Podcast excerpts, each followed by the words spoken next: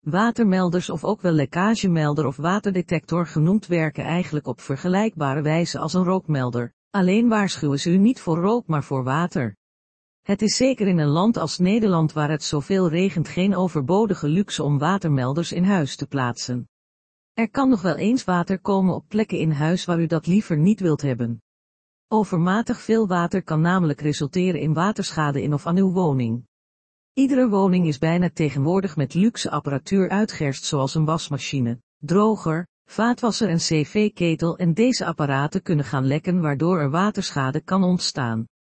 Het is dus zeker geen gek idee om te investeren in watermelders in huis.